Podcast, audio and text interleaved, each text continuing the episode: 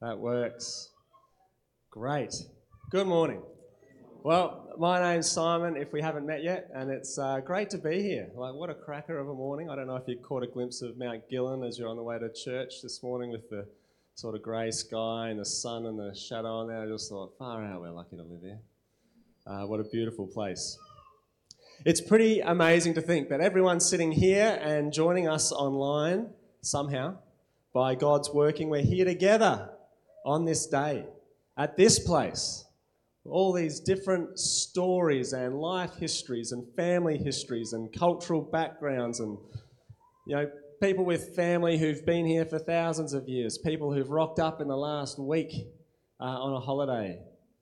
Here we are, together, the body of Christ. And this morning we continue our Imperfect Fit series. Now, I don't want to send anyone to sleep before we get started, but I do want to ask you to close your eyes, please.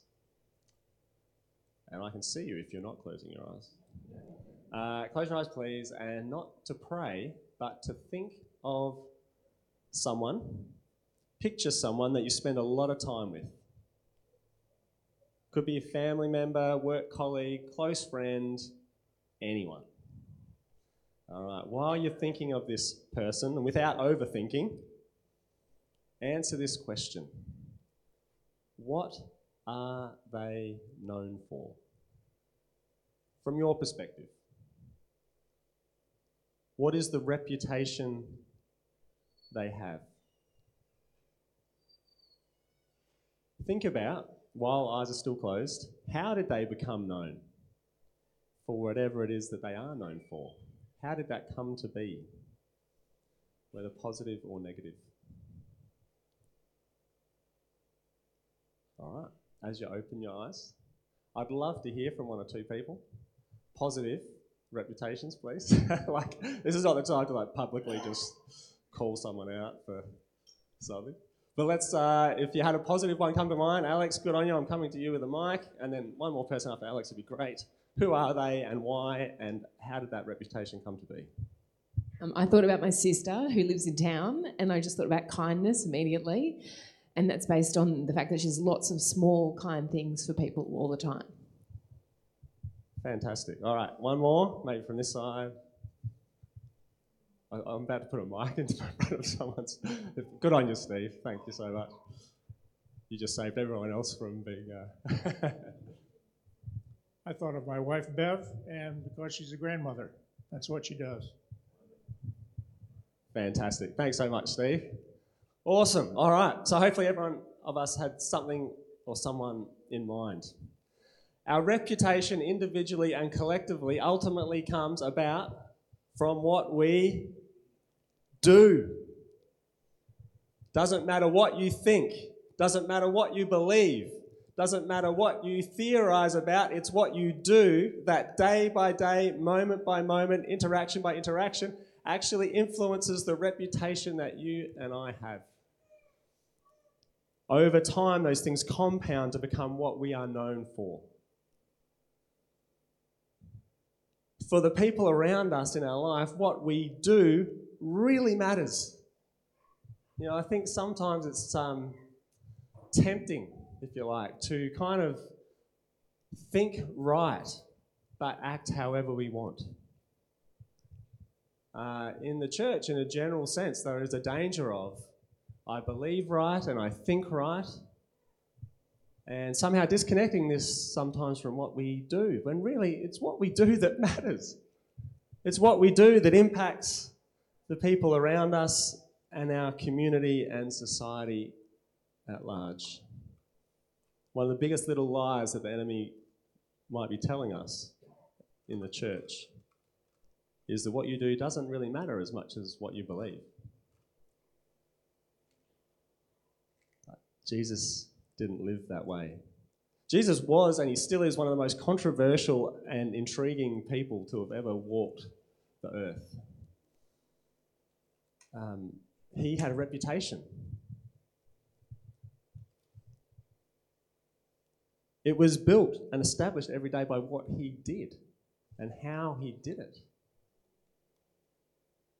The crowds were amazed at what he said, but ultimately the way that he related to murderers, tax collectors, prostitutes, fishermen, the religious elite, widows, children. It was compelling and revolutionary. In general, you say Jesus walked throughout his life opposing the proud and giving grace to the humble. And particularly with his death on the cross, has left this legacy or this reputation or this thing of being known for sacrificial love.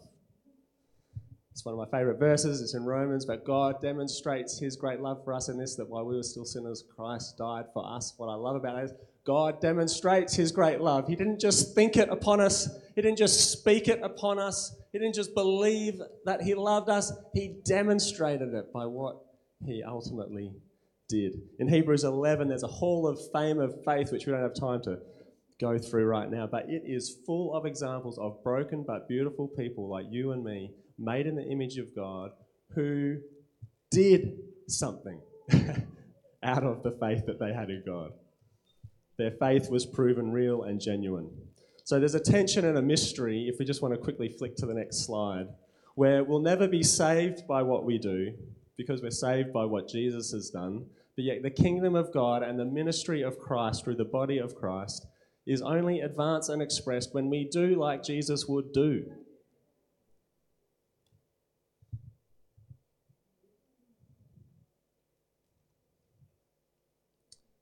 And so that leads us to our passage, Ephesians 4. So we can flick to that. Let's read together. So I tell you this and insist on it in the Lord, that you must no longer live as the Gentiles do, in the futility of their thinking. They are darkened in their understanding and separated from the life of God because of the ignorance that is in them, due to the hardening of their hearts. Having lost all sensitivity, they've given themselves over to sensuality so as to indulge in every kind of impurity. They are full of greed. That, however, is not the way of life you learned when you heard about Christ and were taught in him in accordance with the truth that is in Jesus. You were taught with regard to your former way of life to put off your old self, which has been corrupted by its deceitful desires, to be made new in the attitude of your minds, to put on the new self, created to be like God in true righteousness and holiness. Just a real quick interesting thing here is in Colossians, it talks about Jesus having the fullness of the deity expressed in the person of Jesus. I think sometimes when we say created to be like God in true righteousness and holiness, we sometimes can all of a sudden go to this kind of esoteric kind of distant where we're God in heaven somehow. No, we just need to look at Jesus. Like Jesus was the living, walking example of how God would interact with people if he were here right now, which he is through his presence. But anyway, so if you allow me to paraphrase quickly, and to put on the new self created to be like Jesus in true righteousness and holiness. Therefore, each of you must put off falsehood and speak truthfully to your neighbour, for we are all members of one body. In your anger, do not sin. Do not let the sun go down while you're still angry. Do not give the devil a foothold. Anyone who has been stealing must steal no longer, but must work, doing something useful with their own hands, that they may have something to share with those in need. Do not let any unwholesome talk come out of your mouths, but only what is helpful for building others up according to their needs, that may benefit those who listen. Do not grieve the Holy Spirit of God, with whom you are sealed for the day of redemption. Get rid of all bitterness, rage and anger, brawling and slander, along with every form of malice. Be kind and compassionate to one another, forgiving each other, just as in Christ God forgave you. There's a lot in there. Let's explore. Let's get to this chicken bag over here, actually. I want to get to this chicken bag. What's in the chicken bag? I'm about to tell you. So I don't know about you, but I've got a habit of wearing the same clothes a lot. If I like something, I'm just going to wear it over and over and over again. The problem with wearing something over and over again is that it wears out. So this jumper or hoodie, I've had this since I was about 19 years old.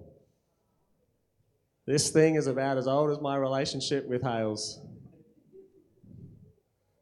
And it's got holes in it. It's got really good fraying, but it's still intact and it works really great as a jumper. And if I'm doing stuff in the backyard, front yard, and it's cold enough to wear a jumper, I love going to this one. The problem with this one now is that the hole in the front pocket, if you put like screws in there, they fall out now when you lean over. But I'll get it patched and I'll keep wearing it and it lives on. But it's an old piece of clothing. Put that there. Here's another one of my favourites. This pair of pants has actually been to the top of Kilimanjaro, believe it or not. That was a long time ago. These were probably $12 from Kmart, Slazenger Classics. So warm and comfortable though. I tore these on a barbed wire fence, hence the patch down here, which is falling apart because I did it. But these are go-tos. I love these old clothes. So comfortable. Now, these are not the wrecked pairs, because the wrecked pairs are literally, they actually did make it to the rags, because these are my favourite sort of running shorts. I used to work at the town pool, and all the lifeguards get these shorts. Well, the best thing about being a lifeguard at the Alice Springs Town Pool is you discover the best running shirts in the world. Nike or Adidas don't make them, Zogs make them. They've got this there, they just feel light, they dry really well, the pockets are excellent, front and back. And this is about my fifth pair of these. Now, I don't work at the pool, but I still go back to the pool to buy my running shorts. And the reasons that the other running shorts did go to the rags is because it's the crotch that wears out, so you can't keep wearing those. This is my favourite bushwalking shirt. And when I go for really long runs, I hate getting burnt, so I often wear this like on long runs. So with the recent Westmax Monster run, it's 230Ks long, I wore this shirt the whole way. I just love this shirt. It's like keeping your sun off in the day, and at night time, it keeps you just that little bit warm. You can unbutton the buttons to, you know, sort of regulate your own heat a little bit. The problem with this shirt now is it's got a big hole in it. That's where my pack was, my running pack was, and it just over that time just wore the biggest hole. I've still worn this shirt since. A couple of weeks ago, I wore this shirt hiking up to Count's Point with my son Daniel because I just love this shirt. All right. Why am I telling you about clothes? In verses 22 to 24, socks, just quickly. I'm wearing socks right now with big holes in them. But man, they're comfortable. They're just go-tos. They're clean, but full of holes. Anyway, is because Paul uses this language of putting off the old self and putting on the new self. And it's talking in the context of being made new in the attitude of our minds. And I want to ask you, what attitudes are in your wardrobe this morning? Because like clothes, attitudes are things where we, without even thinking after a while, get in the habit of putting certain attitudes on. We go to the family dinner. We just put certain attitudes on. We go to work. We put certain attitudes on. We come to church. We put certain attitudes on. So these attitudes can be sort of put on and taken off, and there's old ones that we just really need to let go of, because now we're a new person, a new creation, and by God's grace there's new attitudes, new clothes for us to wear. And it goes without saying that the ones you put on affect your reputation, but not even just your reputation, our reputation as a body of believers here in Alice Springs. You know, a favourite I better not go down this track too far. But a favourite for us as followers of Jesus is the judgmental jacket. Oh, and that's done us so much harm, hasn't it? But you know what? There's also this wonderful one, like the compassionate T-shirt. Anyone who's actually interacted with a kind Christian neighbour or person.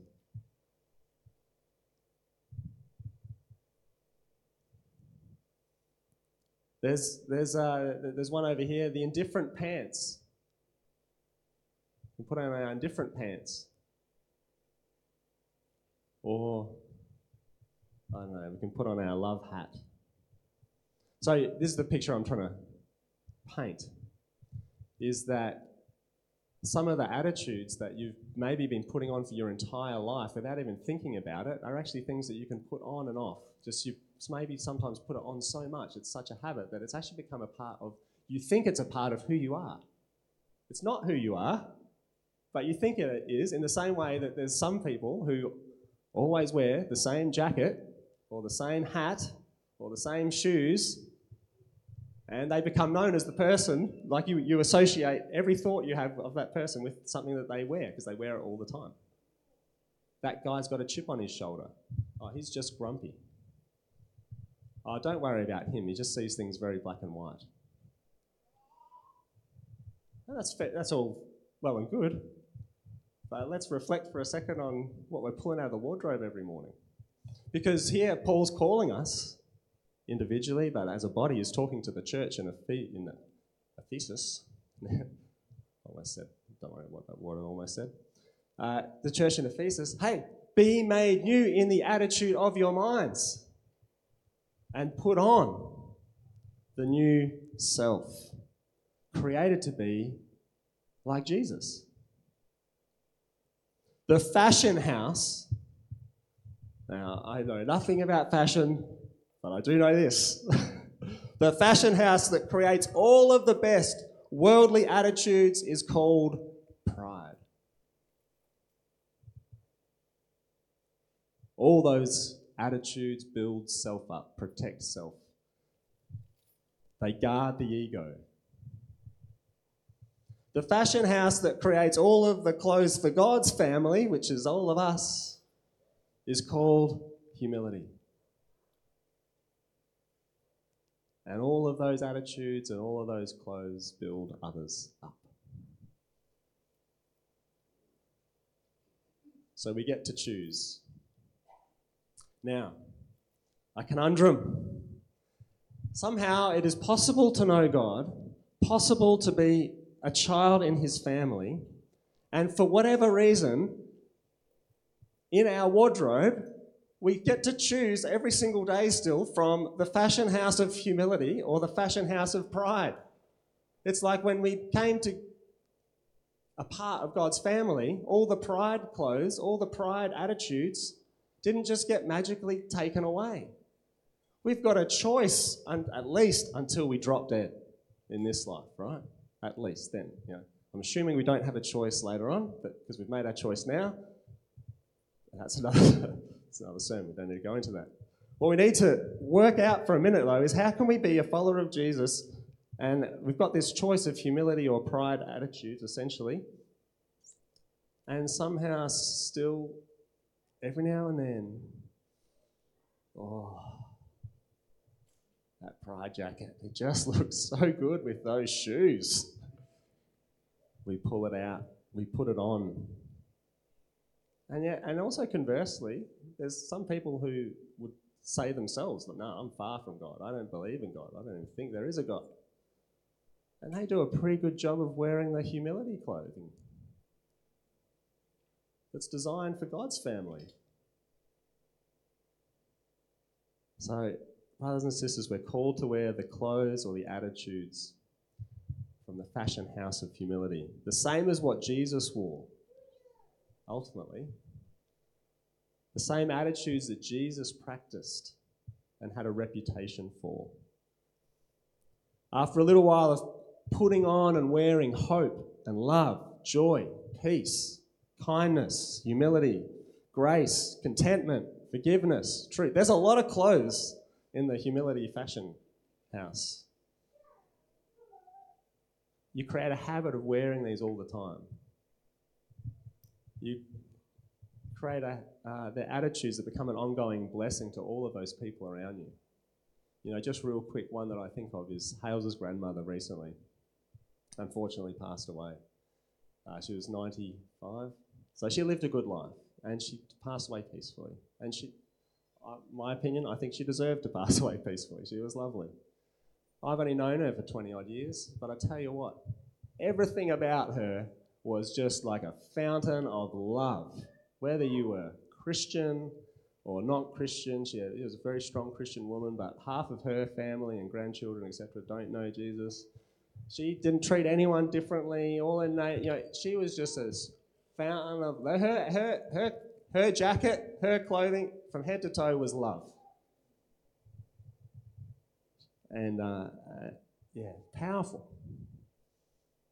And that's what can happen for us, is we can put on these things day after day after day, and they become a habit. And then before you know it, that's what we're known for. It's pretty cool. And we don't need to wait another year or 10 years to start putting on. We can actually start today. That's pretty cool. By God's grace and power, we can start right now. So let's keep moving.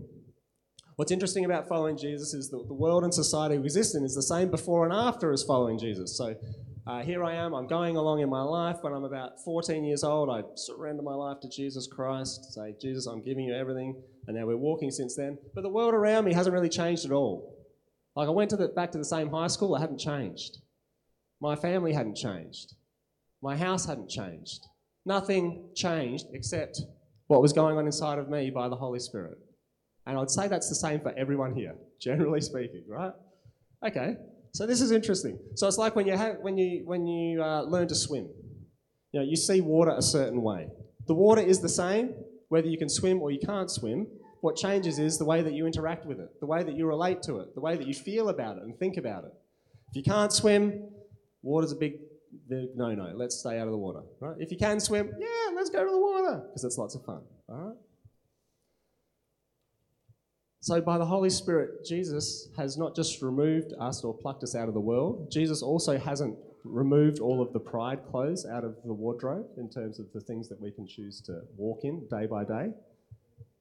But I tell you what, by his Spirit and by his love and his power, he transforms and reforms and shapes the way that we interact and relate with one another, if what's going on is real. The way that we engage with the people around us should be different, can be different. And this is in really big and small ways. I love that example of Alex, just in terms of her sister. In so many small ways, her sister is kind. Wow, and still, by just in a small way being kind, or in a small way being faithful, or in a small way being reliable, or in a small way, your yes is yes and your no is no, or in a small way, whatever it is, in a small way, over time, you do those things, they compound and become what you're known for. And that's personal as well as corporately. The small things we do, prison ministry, the small things we do, bus driving around, the small things we do, just love, the small things we do end up shaping the reputation that we have in the community. Pretty cool, if it's compounding in the right direction. Alarming, if it's compounding in the wrong direction. But anyway, so let's not continue to cooperate with the impulsive, selfish, futile, short-sighted old nature. They all lead to death. They all make relationships suffer. They hurt you and others. Let's, as the Ephesians passage says, do love. Speaking the truth, having compassion, building one another up, forgiving. All right. Close your eyes one more time. This is risky now because we're halfway through the sermon. Now, you really might fall asleep, but if I'd be sure again, I just want you to think for yourself. What are you known for? In your family, at work, and in your neighbourhood. Don't be tough on yourself. Don't be too critical, but try and, Holy Spirit, come and just give us a fresh or accurate view of that for a moment. What is it that God's bringing to your attention?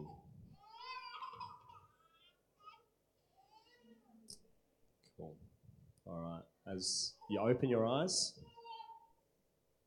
let's talk quickly as we're starting to try and land this thing. Think about Hebrew and Greek ways of knowing. Some of you have heard this so many times, I'm sorry. But for those who haven't, and my son. Oh, I know how to do it. Yeah, I love my son. I'm going to pay him out a little bit for a minute. My son apparently knows how to do all this stuff, this survival stuff, because he's seen it on YouTube. And I had to say, mate, yeah, so you know how to do it, but have you done it? Do you really know? And, he doesn't really know until he's actually done it, does he? So that's yet to be seen. But he's excited because he knows about all this stuff. And anyway, I think sometimes we can get excited. I know I've been excited. When I learn how to do something in my head, the challenge is in the doing. And so for a Greek, you know it as soon as you know it here. And that's our whole education system. And I'm not an expert on education, but obviously it's a bit flawed when you keep getting through just because of what you know. It comes to a point where actually you need to be able to do what you know. And so at least by uni, doctors and nurses and physios and all that they do, and teachers, they do these massive long placements so that they can get what's in their head into their hands and to be able to actually practice and do this stuff properly. So really we want to aim for Hebrew knowledge, Hebrew knowing, which is I know because I've done it and I can do it. And that's where the rubber hits the road in relationships. It's in the doing. And that's what we become known for. It's built in the doing. A couple of quick stories. I know two cousins right now in Central Australia. Wonderful Aranda men. They have kids of their own. So they're, they're responsible people, family, etc. They're both really nice people. I get along with them quite well separately. They haven't talked to each other since the incident. This is about 18 months ago now. They may not talk for the rest of their lives, according to what they're telling me. I know I'm not really in the middle, I'm just neutral. Both are waiting for the other to make the first move. Both are too proud themselves to make the first move. They might be waiting a really long time. That story could be familiar to you in your family or in close friends or that could be you. Another person I know used to be an apprentice of mine back in Adelaide, had many legitimate grievances against his father. His father just wasn't a great father. And the challenges in their relationship were only growing. He didn't really want much to do with his father. His father, by this time, had become a Christian, which is very different from what he was at the time he was, this apprentice of mine was a young kid. I still remember picking this apprentice up in the morning. He gets into the car and he tells me, I've forgiven my father. He decided to forgive his father. And it changed everything about their relationship from that day. And the apprentice was, at that time, about 22 years old. So pretty cool that from 22 for the rest of his life, he can have some kind of great relationship with his father or a much hope of a much better relationship. It wasn't just a gift to his father, who obviously had so much regret about all the mistakes he's made. But what a huge blessing to the son who had that weight lifted off his shoulder by the choice that he made to forgive. It's pretty powerful. Yeah, I just remember, I didn't cry in front of him, but after that day of work, I was just in tears, just so thankful to God. Because you could see how much of an immediate impact that forgiveness had had. All right, I know a man in his 60s. This is a good Christian man. He hadn't talked to his sister for about 20 years. He was sitting in church one day, like you and me are today. And it just felt like God said, clearly, not booming voice or anything, but clearly in his spirit, from the Holy Spirit to his spirit, hey, you need to call your sister. Now, this is the problem with leaving this stuff so long.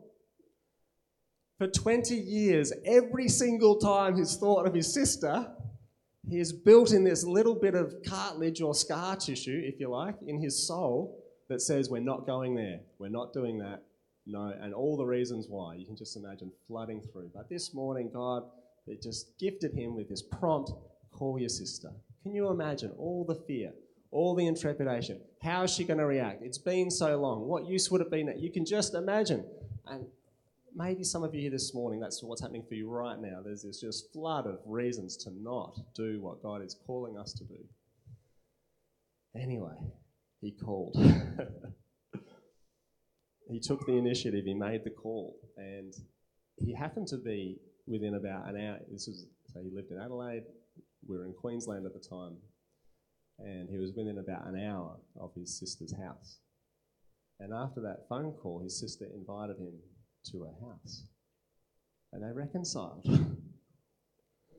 Like, this is God at work. This is what God wants to do. He's done it 1,000,000 times. Why not your life? Why not our life? Oh, so good. So, some helpful thoughts to ground this, and then we'll get out of here. And the reason I put these helpful thoughts together, and I think they're helpful, I think it's important, is so that we don't go away knowing what we should do but not really having anything concrete to maybe help us to do the doing. So let's just race through these. First one, we've got that slide, move in the opposite spirit. So something that helps me a lot is I know what I want to do. This is particularly with my kids. My immediate reaction is straight out of the pride wardrobe.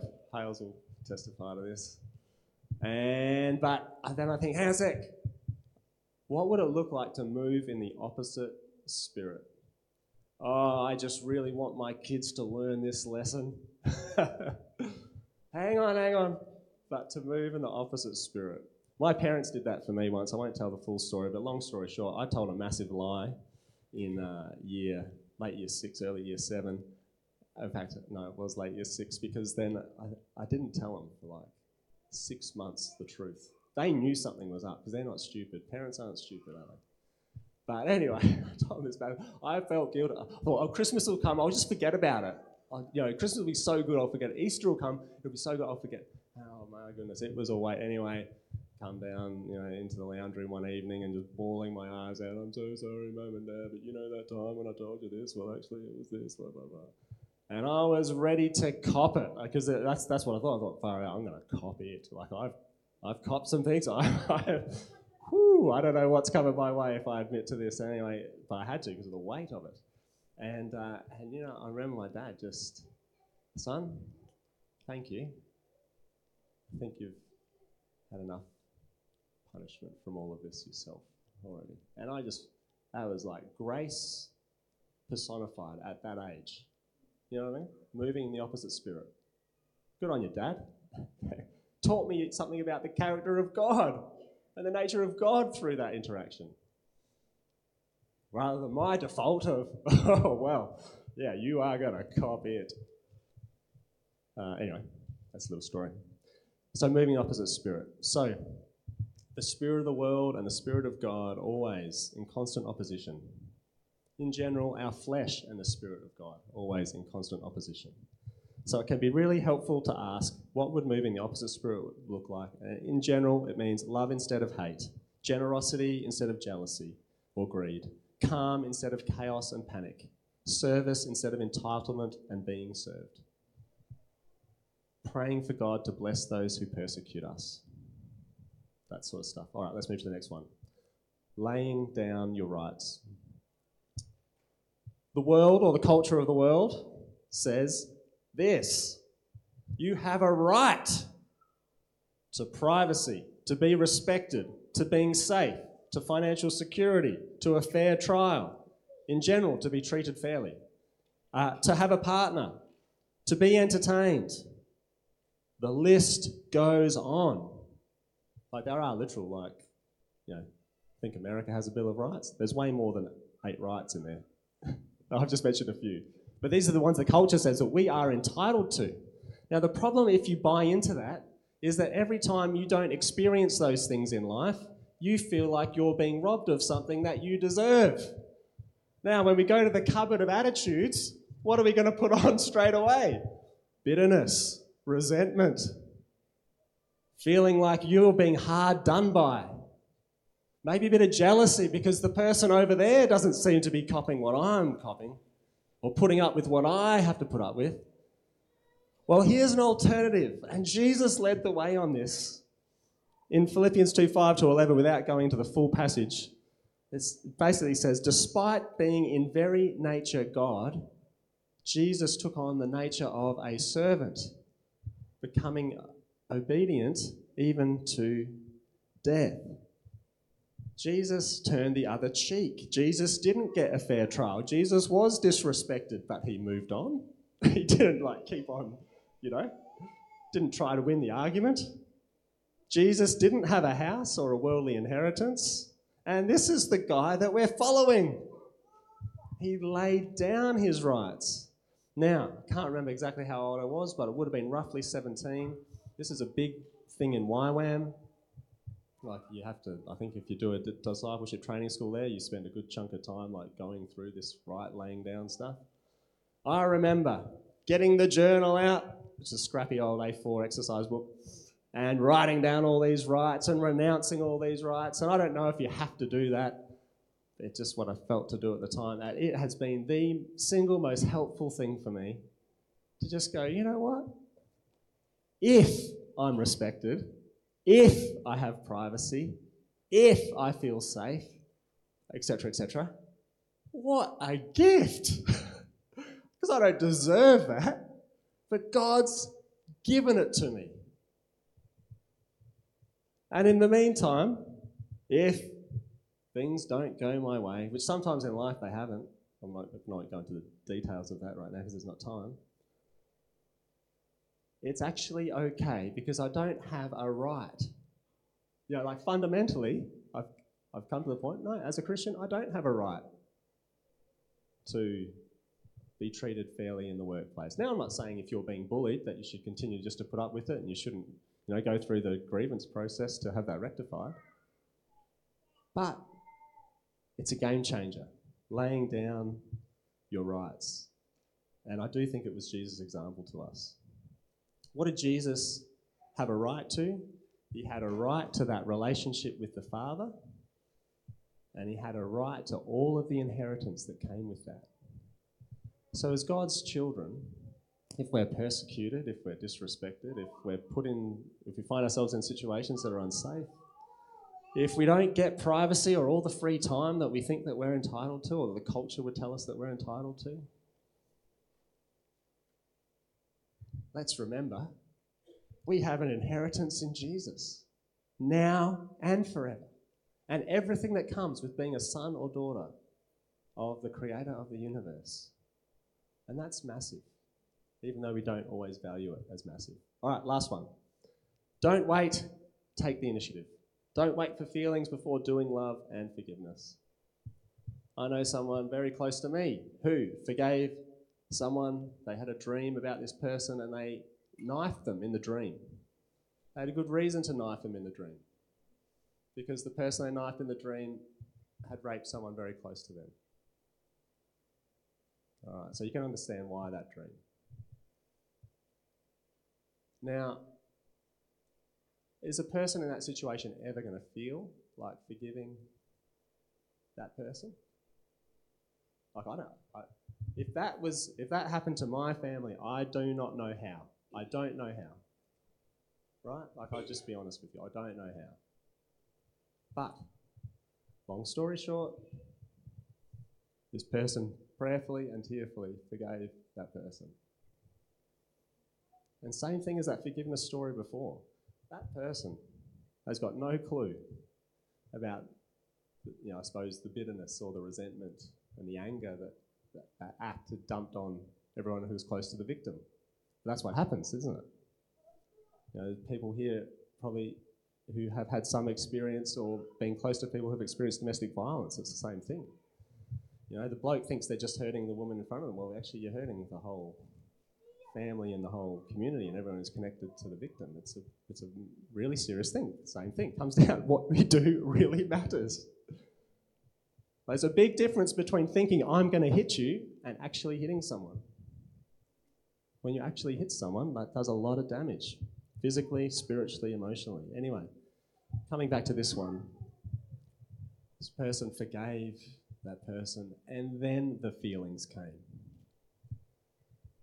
And in our culture today, it is so, and I'm going to call out the young people, and I don't know if I'm young or old anymore because I've hit the middle. I'm in the middle. Got a 4 in front of my age now. But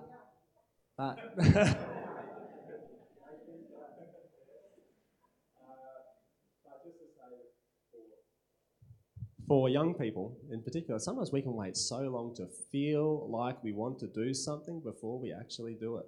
If it's the right thing to do, if it's the thing that Jesus has called us to do it, and then let the feelings come. Or trust that just trust God in the doing. It is so easy for me to stand here and say it. But just to say that when I've, gave you one example there, but in seeing other people do this and do it thoroughly, it's powerful. And there's a weight that's not on their shoulders anymore. That they could have carried to the grave. Like that would be so easy to carry to the grave, wouldn't it? We haven't even talked about the pain of divorce or the pain of, there's so much pain. But I'm saying, even with deep hurt, Jesus calls us to put on the new clothes, to be known for love and forgiveness. I'm going to read from Romans 12 and then I pray. Love must be sincere. Hate what is evil. Cling to what is good. Be devoted to one another in love. Honour one another above yourselves. Never be lacking in zeal. But keep your spiritual fervour serving the Lord. Be joyful in hope, patient in affliction, faithful in prayer. Share with the Lord's people who are in need. Practice hospitality. Bless those who persecute you. Bless and do not curse. Rejoice with those who rejoice and mourn with those who mourn. Live in harmony with one another. Do not be proud, but be willing to associate with people of low position, and do not be conceited. Do not repay anyone evil for evil. Be careful to do what is right in the eyes of everyone. And if it is possible, as far as it depends on you, live at peace with everyone. Do not take revenge, my dear friends, but leave room for God's wrath. For it is written, "It is mine to avenge and I will repay," says the Lord. On the contrary, if your enemy is hungry, feed him. If he is thirsty, give him something to drink. In doing this, you'll heap burning coals on his head. Do not be overcome by evil, but overcome evil with good. Let's pray.